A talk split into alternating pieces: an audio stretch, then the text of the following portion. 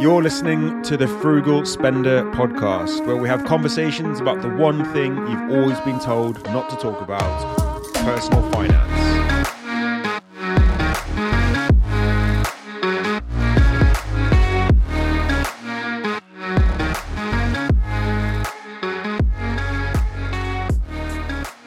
Hey, and welcome back to episode five of the Frugal Spender podcast.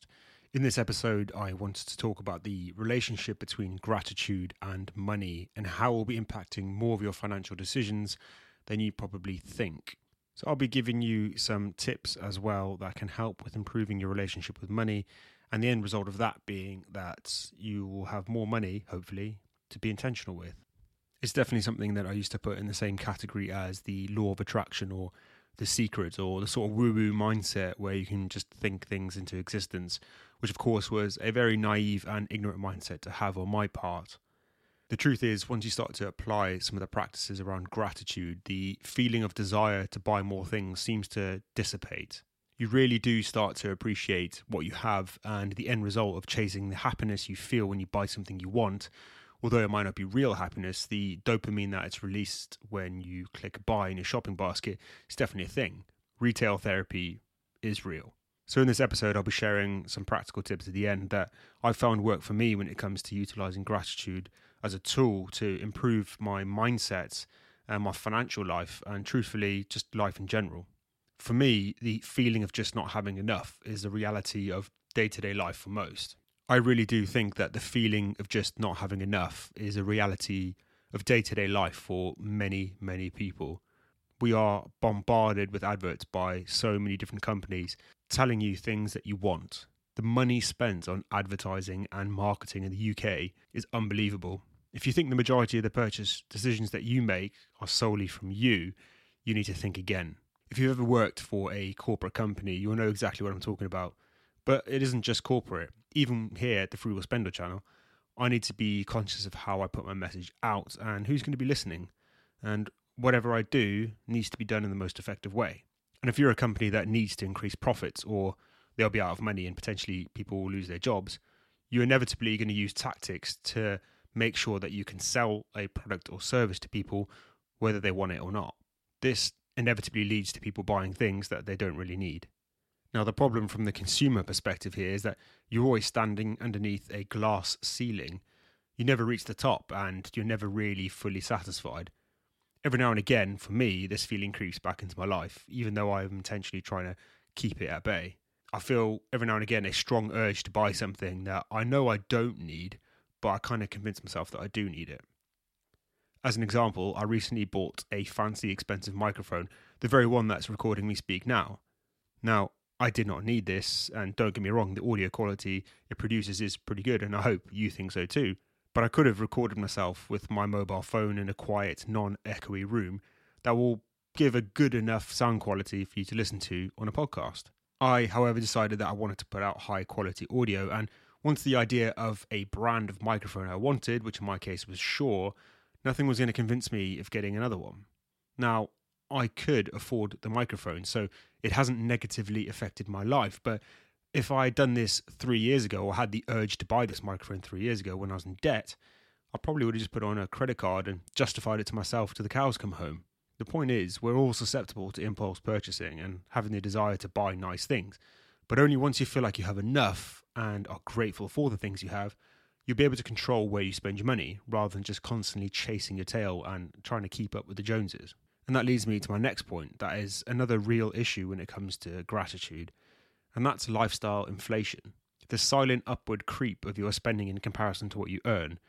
Generally, over time, your wage or salary will increase as you get older, and naturally, your lifestyle should improve too. The problem arises, however, when you don't realize what you're doing and don't intentionally increase your saving or investing alongside your income increasing too. This, in my opinion, is what separates the rich from the wealthy. I mean, you may describe somebody on a £200,000 a year salary as rich without knowing their actual net worth or where they put in their money. You see fancy cars, big houses, expensive clothes, but what you don't see is how much debt they could be in. If you earn £200,000 a year and spend £250,000 a year because you have more access to debt and you actually utilize it and your net worth is minus, you're not wealthy. And on the flip side, somebody on an average 30k a year salary that's happy to live off 20k a year and has a reasonable mortgage with a paid off car and manages to save and invest 10k a year, they're going to be significantly more wealthy in the long term than the person you see at the red light that you may be jealous of their car. For me, this helped me flip my mindset from one of envy and jealousy of people who I thought had money to one of contentment. And once I understood that everybody is on a different path, and the only one I can actually control is my own, I put more effort into being thankful for what I do have, but still striving for more in life. And that's for me a very important point because just because you're grateful for what you have does not mean that you can't or shouldn't want more. And uh, again, I'll use me as an example because that's what I know. I'm happy with my current financial situation because I'm a hundred times better off than I was just a few years ago. But I still have financial goals, and for me, that's to be a millionaire in the future and to have the freedom to work flexibly by age 50. And the reason why I say a millionaire is because it's a big goal I think everybody can comprehend. It's one that I never thought would even be in the realm of possibilities. So I've kind of gone for that benchmark. Um, there's no real reason why millionaire should be for everybody. You know, I would have laughed at myself if I knew that, that I was saying this a couple of years later, but I think that's why I've chosen it. It's a real push goal. It's a goal that I know is going to be hard to do. So that's why I've chosen it. Truthfully, it isn't just about having a ton of money. And you may notice that my goals that I'm talking about aren't to have a Ferrari or a 10 bed mansion. Yes, I'm sure those things could bring me some joy in my life, but they are not and should not be the motivators for my future success. For me, freedom is more important, and having money, I know, will give me that. You need to realize that you'll never have enough until you practice gratitude. The promise of feeling happier when you buy a Rolex is hidden in the anticipation of actually buying it. Once you obtain it, your happiness drops back down to baseline, and you're just going to be chasing that next thing that you want to buy in a couple of months' time. There's a reason millionaires want to become billionaires, and billionaires want to become the richest people alive, because it never is enough. It never will be. Enough is an illusion. The only way that I can see that addresses this is to work on feeling like you already do have enough. And as you're listening to this, I'm going to assume that you have a mobile phone and an internet connection you have running water, heating, and a roof over your head. By focusing on being grateful for these things, the Rolex or the BMW or trying to impress your mates becomes a little bit less important. Don't get me wrong, if you like Rolexes and BMWs and nice clothes and all those things, and you can afford them comfortably, by all means go and buy those things. But the reason you get them and the impact that it has on your finances needs to be in the forefront of your mind before making that decision. So hopefully I've made my point clear here and that chasing enough just isn't going to work. So to end this episode, I wanted to give three tips that have worked for me and I think they'll probably work for you too. Tip number one is to write down one thing every day that you're grateful for in your life. This doesn't have to be financial or material. It can be about the relationships around you or a memory or experience you had growing up just by practicing this, I found that overall I feel more satisfied for who I am and what sort of life I have. You may genuinely be surprised of how much of an impact this will have on your day to day decision making, and especially around money.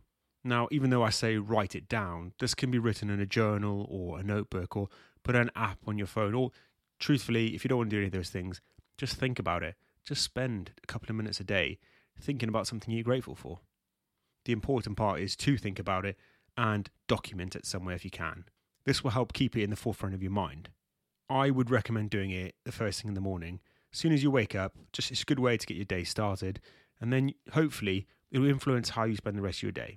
And secondly, when you get an increase in wage or salary or you get a bonus, intentionally divide that money into spending, saving, and investing so that lifestyle inflation doesn't silently kill your wealth work with percentages that feel right for you. For me, I try to invest at least 20% of my money that comes in in whatever way it comes into my life. It's just a rule of thumb to prevent myself from splurging all my money on material items and not focusing on my actual goals and being grateful for what I have um, by putting some money away for my future. By doing this, the money that you have allocated to spend, you've technically given yourself permission to splurge. And, you know, you can feel okay about that. And lastly, it was a bit of a curveball, but for me, it definitely works, and that's to track your net worth. By tracking what you're worth on paper, and by that I mean your assets minus your liabilities, you will see whether you're heading in the right direction, and this will help you feel more content, obviously, if you're going in the right direction. And if it's decreasing, then you know something's going wrong, and it will allow you to address that. Either way, it forces you to be intentional. You're essentially taking stock of what you actually have and what you own and what you deem to be valuable. And by the very nature of doing that, it's going to force you to think about things. And hopefully, in turn, it's going to make you feel grateful that, you know, you have a roof over your head or you have a nice car or whatever these things are that bring you joy. So I hope those tips are useful and that you got something out of this episode. I promise you that by practicing gratitude or just making a conscious decision to be more grateful for what you have will improve your life, whether that's financially, but also in many other ways too. More opportunities will just suddenly arise and more people want to work with you and you're going to make better decisions. And I'd even go as far as to say you'll probably have a better night's sleep too. Thank you very much for listening. And remember, if you want to get in contact with me, just reach out to me on any of the social media platforms or fill out my contact form on frugalspender.co.uk. Thank you very much, and I'll see you next time. Peace.